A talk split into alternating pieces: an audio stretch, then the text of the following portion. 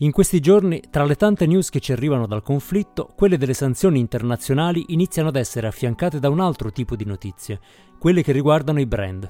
Il primo brand ad essere stato tirato esplicitamente in mezzo è stato SpaceX, quando Mikhailo Fedorov, ministro ucraino della trasformazione digitale, ha chiesto ad Elon Musk, su Twitter, di estendere il servizio satellitare Starlink all'Ucraina per tenere attive le comunicazioni. La risposta è arrivata dieci ore dopo, sempre su Twitter, dallo stesso Elon Musk, che confermava l'attivazione. Insomma, un servizio clienti niente male. Lo stesso Fedorov ha poi tirato in ballo altre digital companies come Netflix, Google, Apple e non sappiamo se per questo o per, se per scelta autonoma, ma queste hanno risposto, ciascuna a proprio modo, sospendendo del tutto le proprie attività nel paese o bloccando l'accesso ai propri servizi alla Russia. Forse avrete visto le lunghe code all'ingresso della metro di Mosca perché gli utenti non riuscivano più a usare Apple Pay per pagare il biglietto, oppure pensate a Google che ha disattivato la funzione traffico su Google Maps per l'Ucraina così da non rivelare i movimenti delle truppe di Zelensky e dei civili. E non solo digital companies, anche l'entertainment, Disney, Warner, Sony, eh, ha bloccato le nuove release in Russia ma anche molte aziende fisiche come Ikea, DHL, FedEx, UPS poi MSK e Maersk, società di shipping, Ford Motor, Hyundai, Nokia, isolano la terra di Putin. Il colpo più duro probabilmente è arrivato dagli attori più improbabili, BP ed ExxonMobil, che hanno scelto di lasciare la Russia con un impatto pesantissimo sulla sua industria petrolifera. È l'evoluzione più estrema dei brand activism o è solo un calcolo di rischio? Di sicuro ci illustra bene il ruolo che i brand rivestono nel mondo di oggi. A volte ci piace dire che sono più potenti di molte nazioni. È chiaramente un'esagerazione, ma qualcosa di vero c'è. Non c'è più una netta distinzione tra un paese, un brand, un CEO, un primo ministro, un hacker. La capacità di produrre effetti sul reale è più distribuita di quanto fosse una volta e nel digitale questo appiattimento, quello che qualcuno chiama context collapse, diventa evidente. E poi? Che succede?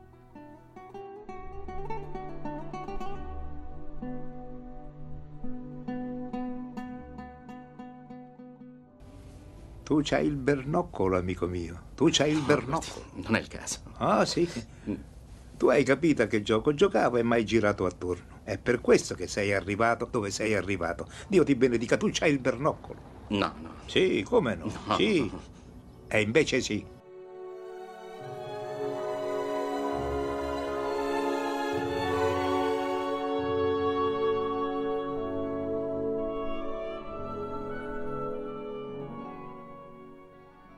Benvenuti alla puntata numero 144 di Il Bernoccolo, il podcast che parla di comunicazione, tecnologia e cultura nel mondo post-digitale.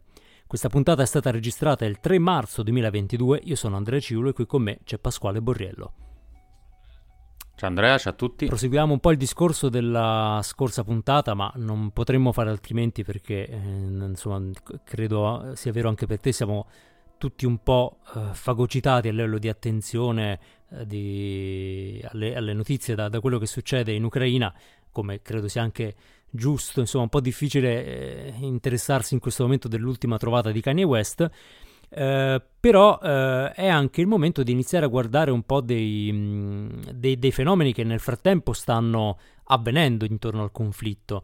Ce ne sono tanti. La, la volta scorsa, la scorsa puntata, dicevamo che eh, è, è un conflitto segnato dal ruolo totalmente inedito dei, dei media digitali e mh, mi verrebbe da dire eh, si sono dimostrati più rapidi della eh, guerra lampo. Eh, la, la guerra lampo che era nella testa di Putin si è dimostrata più lenta della capacità dei mezzi di raccontarla. Io sono, ovviamente è, è difficile no, parlare di guerra perché, mh, cioè per me poi non è che ho, non, non ho nulla a, a- a che fare, non ho esperienze, magari tu sei più, eh, dal punto di vista geopolitico, sei più ferrato, E- però mh, no- non possiamo non parlarne perché mh, non solo ha fagocitato tutti i media, ma effettivamente ha eh, diciamo tutte le cose più, più importanti nel mondo della comunicazione, dei brand, di, di tutto quello che, che un po' ci riguarda professionalmente, eh, sta avvenendo in collegamento alla guerra eh, in Assolutamente sì.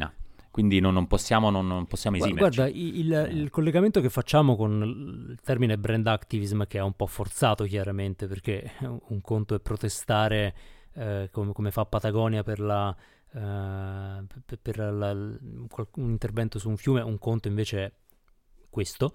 Eh, però il link c'è in un certo senso, ovvero oggi diamo per scontato che non si possa più essere neutrali.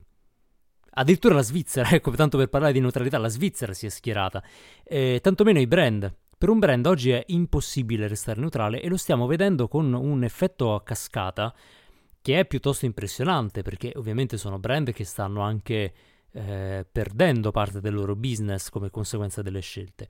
Ci sono un po' di mh, mm, considerazioni da fare perché non vogliamo neanche dire arriva la cavalleria, no? non sarebbe un po' ingenuo.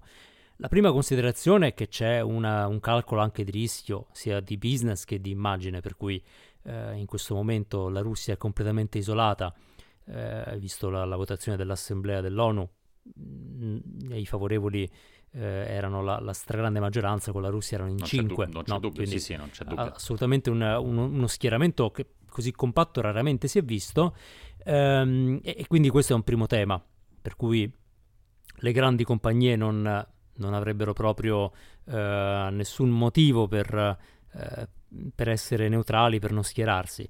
Eh, c'è anche da dire che spesso parliamo di multinazionali, eh, ma ci dimentichiamo che le multinazionali non sono totalmente apolidi, hanno eh, una nazionalità, fanno capo, eh, se non a un paese, a una parte del mondo e quindi sono espressione di, di, quella parte del mondo. Quindi quando parliamo di multinazionali poi abbiamo sempre in mente compagnie in larga parte europee, americane, eh, e quindi è abbastanza naturale che ci sia questo, eh, questo movimento. Però eh, l'aspetto interessante eh, è che alcuni semplicemente chiudono, e quindi pensa eh, a Ikea, pensa a Hyundai, Hyundai ad esempio ha addotto come motivo il problema delle forniture, no? che, che, ha molto senso ovviamente per un, per un produttore di, di automobili.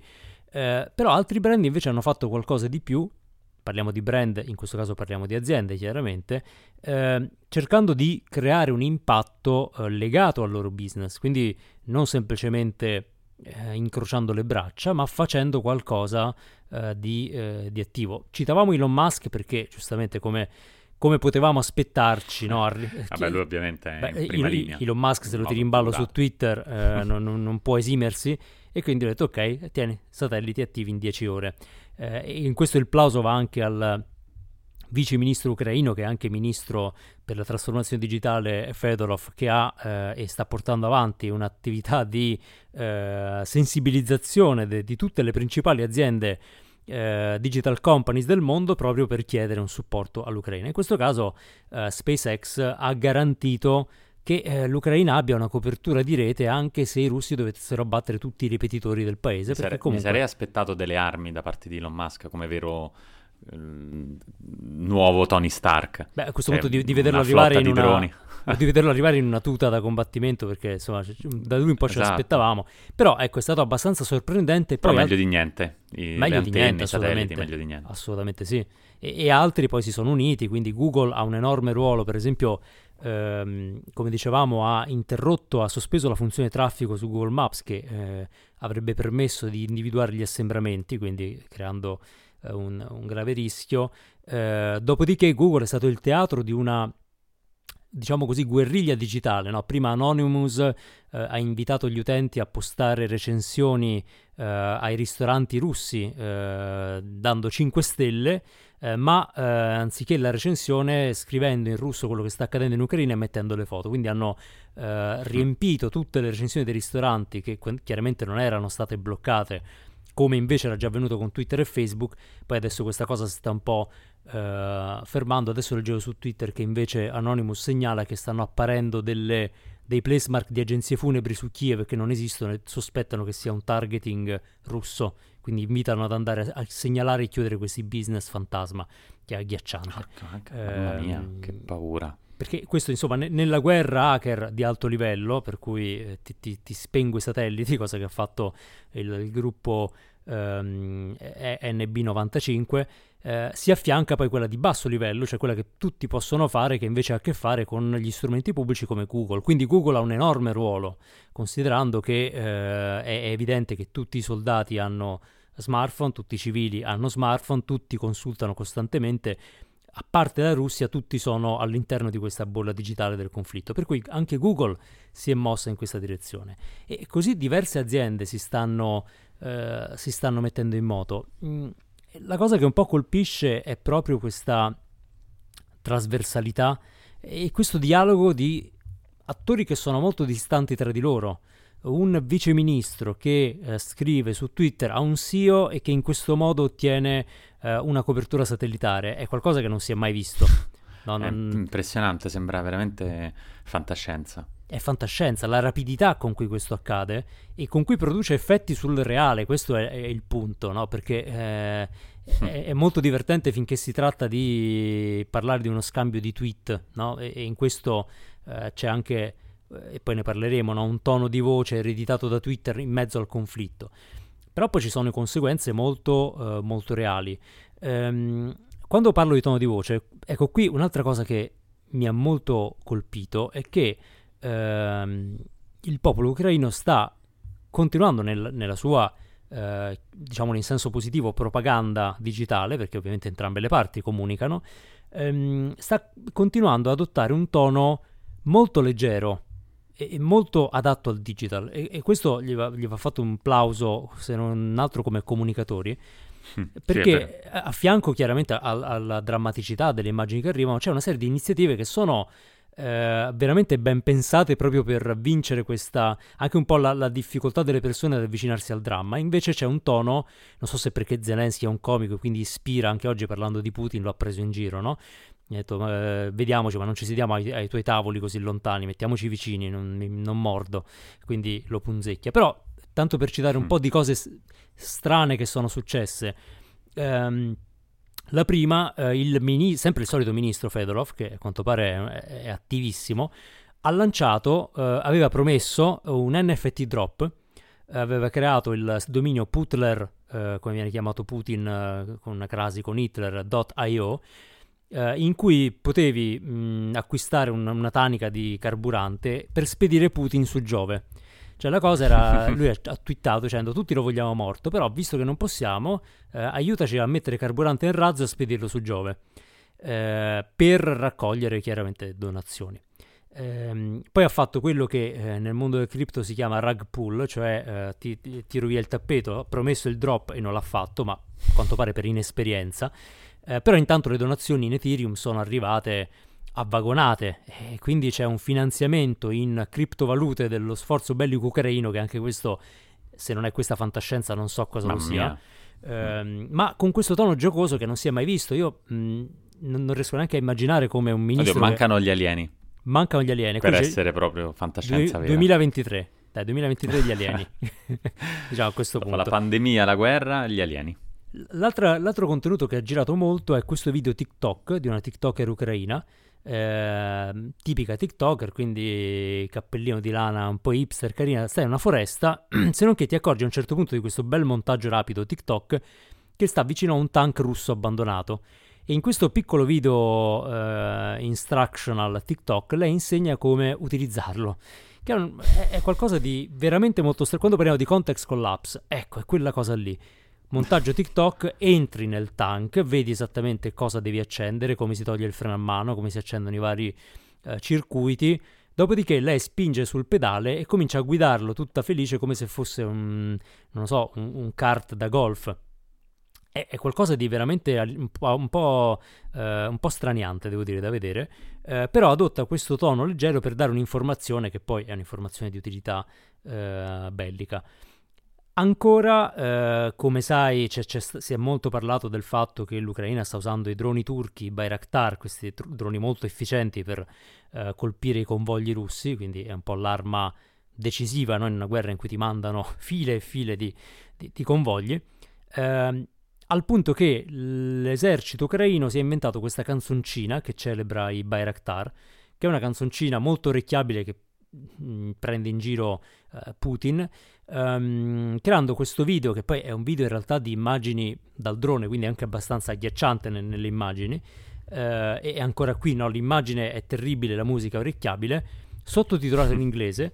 E questo video poi è stato pubblicato dal ministro della difesa russa che annunciava a Putin mh, mm, ieri o l'altro ieri: guarda che ci sono arrivati i nuovi Bayraktar. No? Tipo, uh, è un modo di raccontare la guerra che non abbiamo mai visto. È, è veramente molto strano, no? Perché nel digitale effettivamente tutto si schiaccia. Eh, ed è il motivo per cui anche i brand poi sono coinvolti. Che poi non era iniziata così, perché all'inizio le immagini della guerra non erano così... Eh, c'era, c'era, stato quasi... Cioè, i primi giorni non si capiva, no?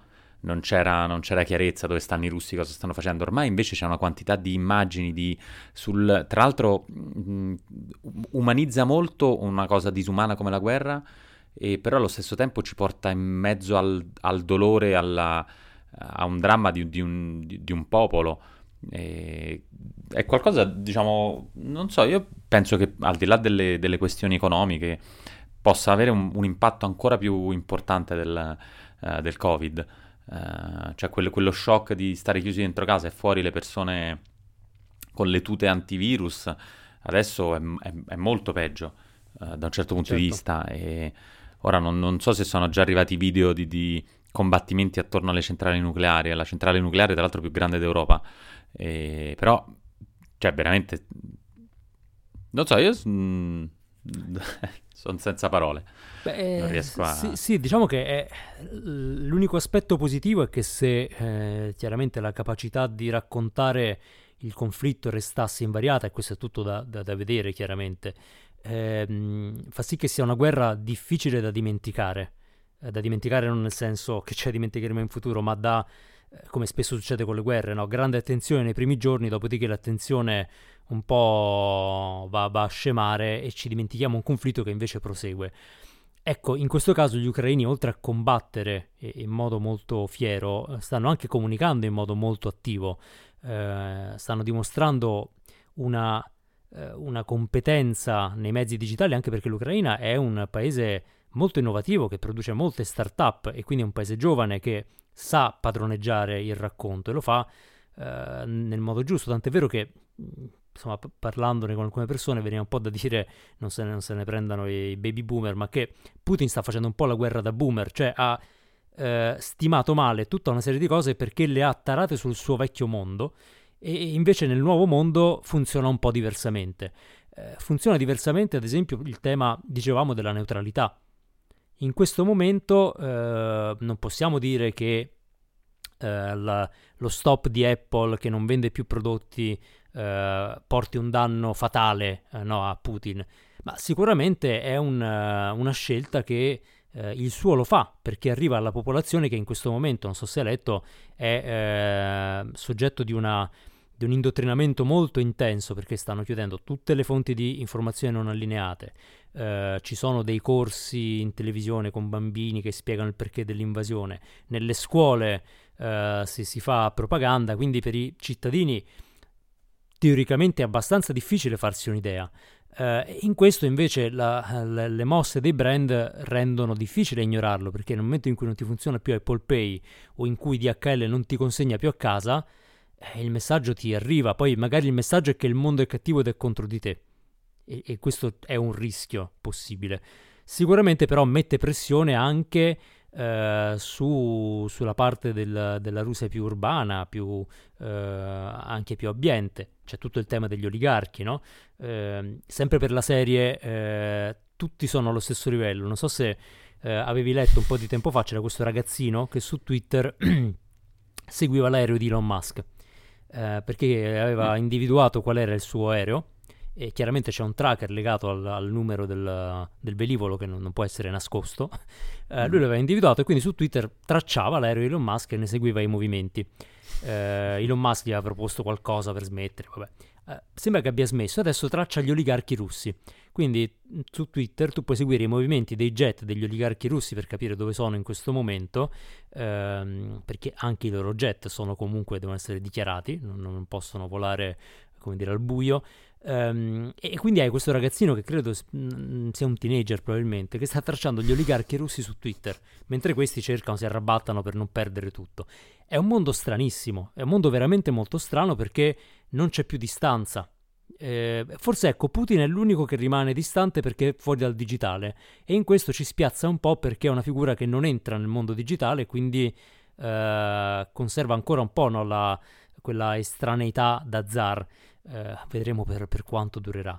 Um, però ecco, nel contesto digitale i brand si trovano a essere eh, al, al, pari di tutti gli altri, quindi a dover prendere eh, una, una qualche posizione. All'inizio, se ti ricordi, all'inizio del Covid dicevamo i brand prendono una posizione e quindi si schierano, però erano delle posizioni mh, eh, chi- di chiusura dei negozi, di, di sicurezza del, de, dei dipendenti in smart working, quindi delle posizioni diciamo non particolarmente importanti, non attive, c'era cioè un, un passivismo dei brand, eh, non certo, un attivismo. Certo. Adesso invece è un attivismo proprio nel dire ok, io sto da una parte, mi schiero da una parte, non da un'altra e faccio delle azioni che hanno un impatto anche a discapito del business, perché Apple magari vende qualche milione di iPhone in Russia e quindi chiudere eh, gli Apple Store ha un, ha un, impatto, gli Apple Store online non credo che siano chiusi proprio i negozi. Um, in guarda... questo, diciamo è, è, è, veramente, diciamo, si sta materializzando u- quel trend di cui parlavamo tanto e che non era palese, non era stato eh, palesato dal Covid perché aveva a che fare con altri elementi, una sicurezza personale, quindi i brand esatto. dovevano astenersi da fare delle cose, adesso con la guerra lo vediamo e probabilmente purtroppo se ci sarà questa ondata di profughi come tutti dicono um, eh, ci sarà un ulteriore supporto che magari tante aziende vorranno dare, vorranno eh, già in qualche modo il, il pubblico si sta schierando e, ehm, e, anche l'amministrazione pubblica sta attivando, schierando il Covid Hotel convertiti in uh, hotel per i, per i, profughi ucraini che, che, che, che saranno in arrivo, um, il, uh, i, i, palazzi illuminati no? con, con, i colori della bandiera ucraina che, erano anche su, su, sui volti dei giocatori de, de, del basket, piuttosto che... cioè tutto si sta mobilitando e i brand possono dire la loro e, e far sentire la propria voce. Mi chiedo se non possono fare qualcosa di più, um, ma forse già lo stanno facendo e non lo sappiamo, al di là del... perché eh, nel momento in cui Apple e Google controllano praticamente la totalità della tecnologia che è presente in Ucraina, probabilmente, Beh, forse guarda... non possono farlo, ma potrebbero benissimo oscurare il servizio. Purtroppo laddove mi... serve, non in Ucraina, magari in Russia, però non, insomma, in questo senso. Mi, mi viene da pensare che questa presa di posizione così efficace dei brand sia motivata dalla pressione e dall'urgenza della crisi. Dico purtroppo perché eh, noi ce lo aspetteremmo anche su altre tematiche, che sono crisi lente. Penso alla crisi climatica, no? La crisi climatica eh, è potenzialmente anche più grande di una guerra come, come effetti, ma è più eh, diluita nel tempo e quindi non crea, e lo sappiamo, no? in comunicazione è un tema, non crea mai la sensazione di urgenza e di pressione per cui non porta mai a delle scelte così radicali, se non nel caso di alcuni brand più lungimiranti.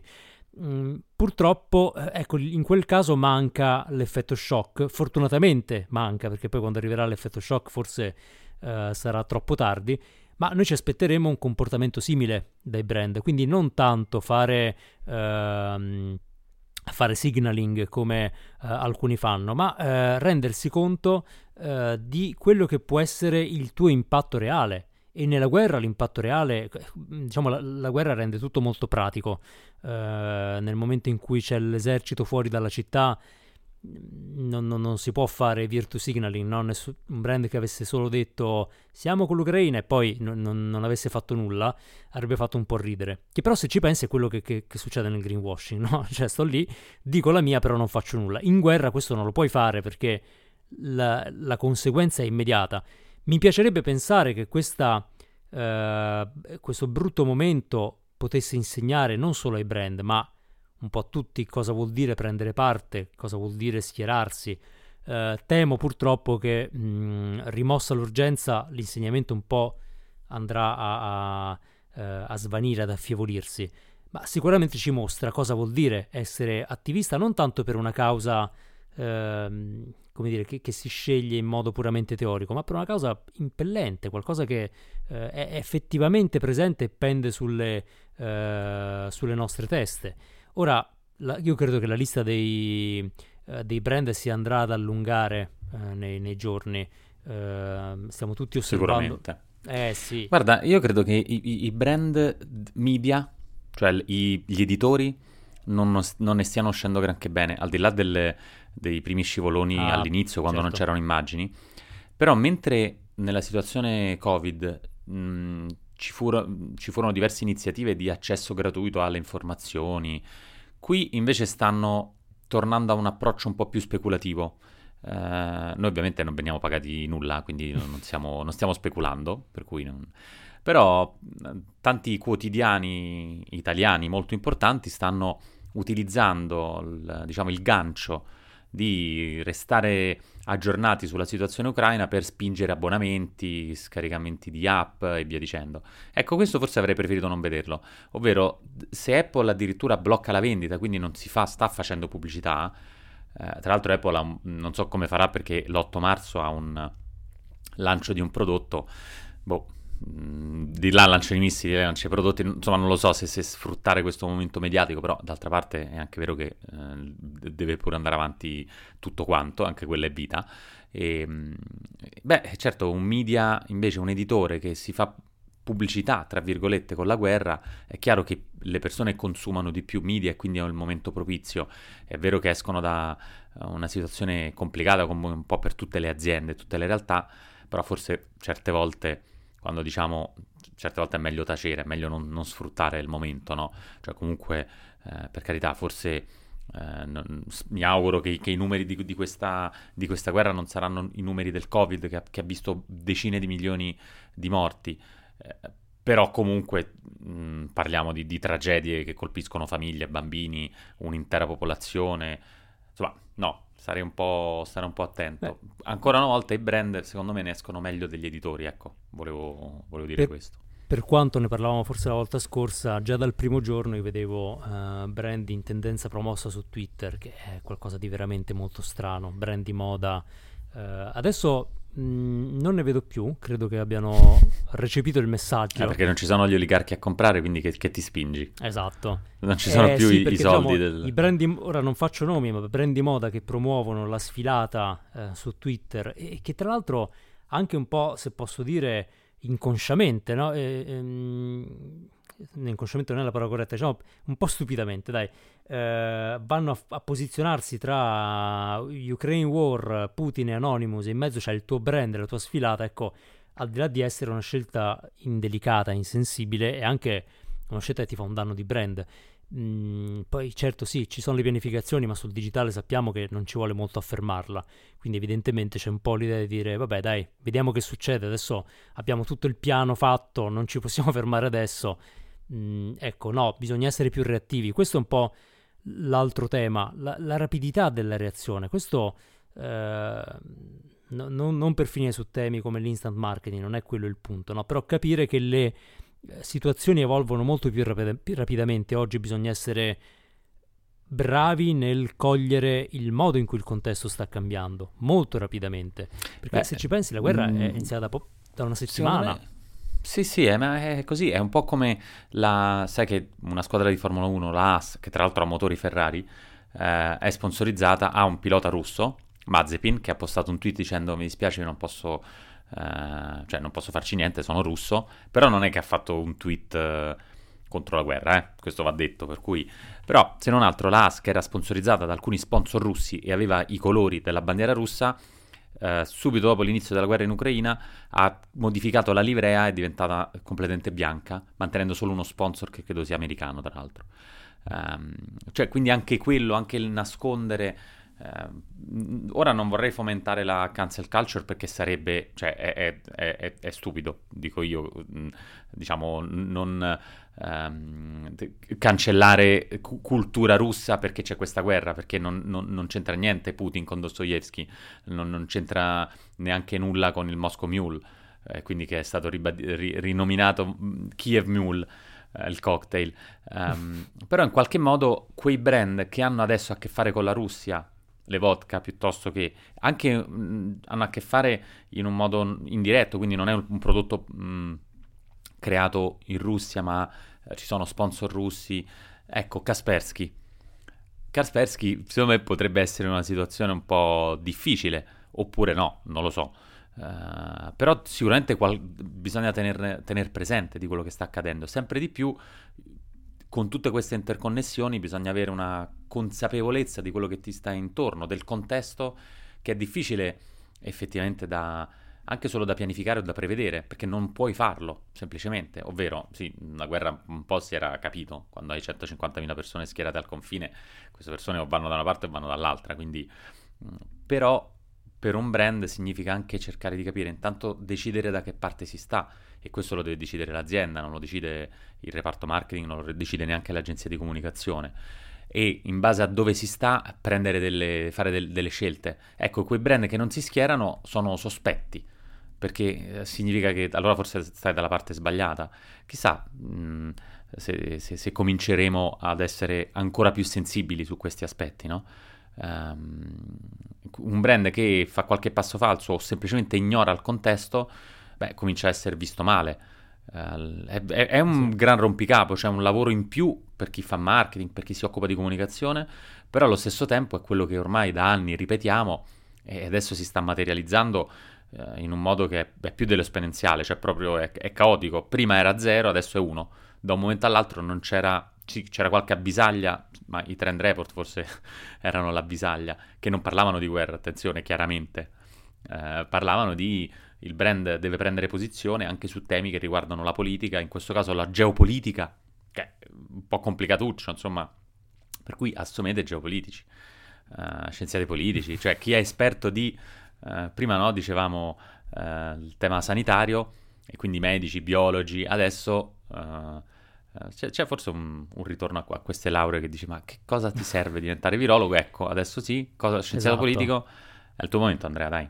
Io sto aspettando che ci siano uh, esistenze, diciamo, ci siano gli alieni per recuperare la mia laurea in filosofia, cioè il significato della vita e di vite extraterrestri. Quando ci saranno gli alieni sarà la, diciamo, la, la, la, il, momento dei filosofi. Ma, ma infatti dicevo, chiede... stavo per dire che le scienze politiche la scommessa è a lungo periodo, ma filosofia è nel lunghissimo periodo, perché sì. scommetti sull'esistenza... È sul senso della vita. Eh, esatto, esatto. esatto. eh, sì, diciamo... Eh, i brand si sono trovati un po' a comportarsi da, piccole, da, piccoli stati, ecco, mettiamola così, eh, e sono affiancati a tutti gli altri. Eh, c'è per esempio Anonymous, no? e i vari collettivi di hacker che stanno facendolo. Poi c'è chi dice che Anonymous in realtà sia un braccio della Nato, quindi non sia realmente un collettivo, ma questi sono mille punti di vista diversi.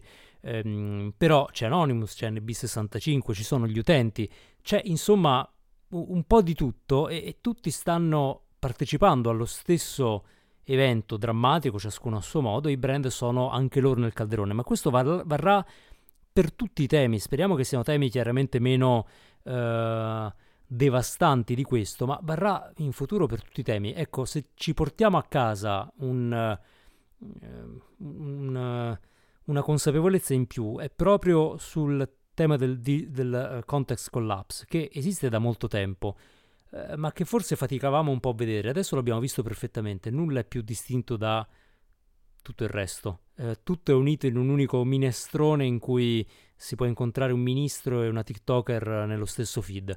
Ecco, i, brand devono capire che loro sono in quello stesso feed. E, e, quindi e magari... quella a guidare il, il, il carro armato è la TikToker, tra l'altro. Esattamente, il, esatta- il esattamente, quindi ecco, c'è una, una sorta di uh, tempo fuori di sesto, per dirla con, uh, con Philip Dick, eh, per cui tutto è stravolto, tutto è confuso, eh, bisogna conoscere la propria posizione e capire bene il, uh, il proprio impatto, insomma speriamo che le, le, azioni messe in campo riescano un po' a raffreddare Uh, il, la crisi, adesso c'è una tregua, ecco, chiudiamo con le notizie del momento, c'è stata decisa in questo momento una tregua per i corridoi umanitari, ma eh, ovviamente non, non, non c'è una, una, speranza di un vero accordo. Ecco, una, una... Che significa fondamentalmente eh, fate uscire donne e bambini, adesso ce le diamo di santa ragione, perché non è, non è altro, non è esattamente, un cessate il fuoco, è ok, andate via, adesso i grandi giocano alla guerra.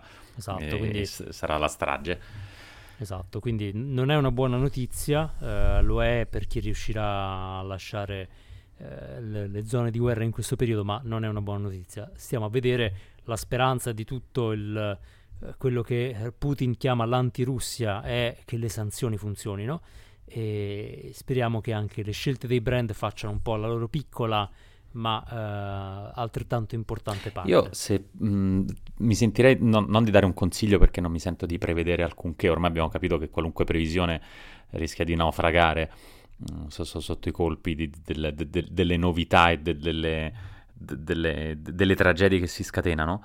E, mh, però probabilmente e già lo, già lo stiamo vedendo, quindi ci sono tutti i segnali perché possa essere così che il terreno di, di, scontro è già quello dei social, ma si sposterà sempre di più sul digitale anche in termini proprio di, di, di, di cyber war.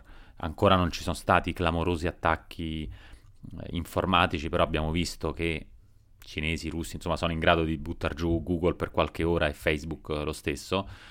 Quindi mi aspetto che il, il, terreno di scontro si, si, sposti ancora lì. E questo per, per un brand banalmente significa uh, sì, il tema della sicurezza eh, informatica, ma anche il tema di quali sono le, le property su cui stai comunicando.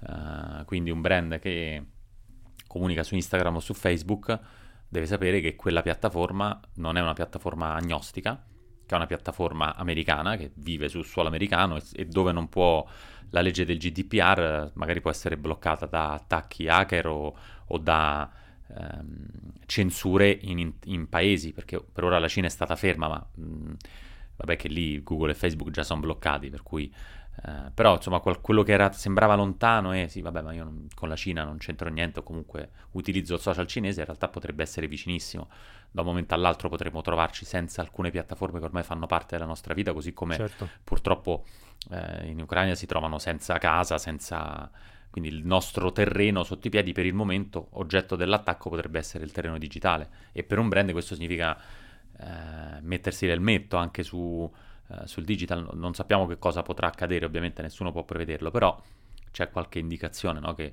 che, ci possono essere de- de- delle guerre anche lì, perché non, non, non esiste una piattaforma eh, planetaria, forse sarà il metaverse, forse quello sarà inattaccabile, certo la guerra lì è un casino, però spettacolare perché nessuno si fa male e grandi, grandi scoppi, grande... Beh, guarda, forse, ecco, diciamo che in mezzo a tanto entusiasmo per il metaverso, questo evento ci ha ricordato che il mondo fisico ancora pesa molto. Eh, che insomma possiamo viverlo come svago, ma non ancora come alternativa, perché poi eh, le notizie che sentiamo sì sono di, di hacking, ma poi sono anche di eh, reti idriche, reti elettriche, ospedali, quindi c'è un mondo fisico che continua a esistere e, e dobbiamo essere bravi a dosare gli entusiasmi per il mondo digitale con la responsabilità per il mondo di atomi che ci troviamo eh, ancora ad abitare.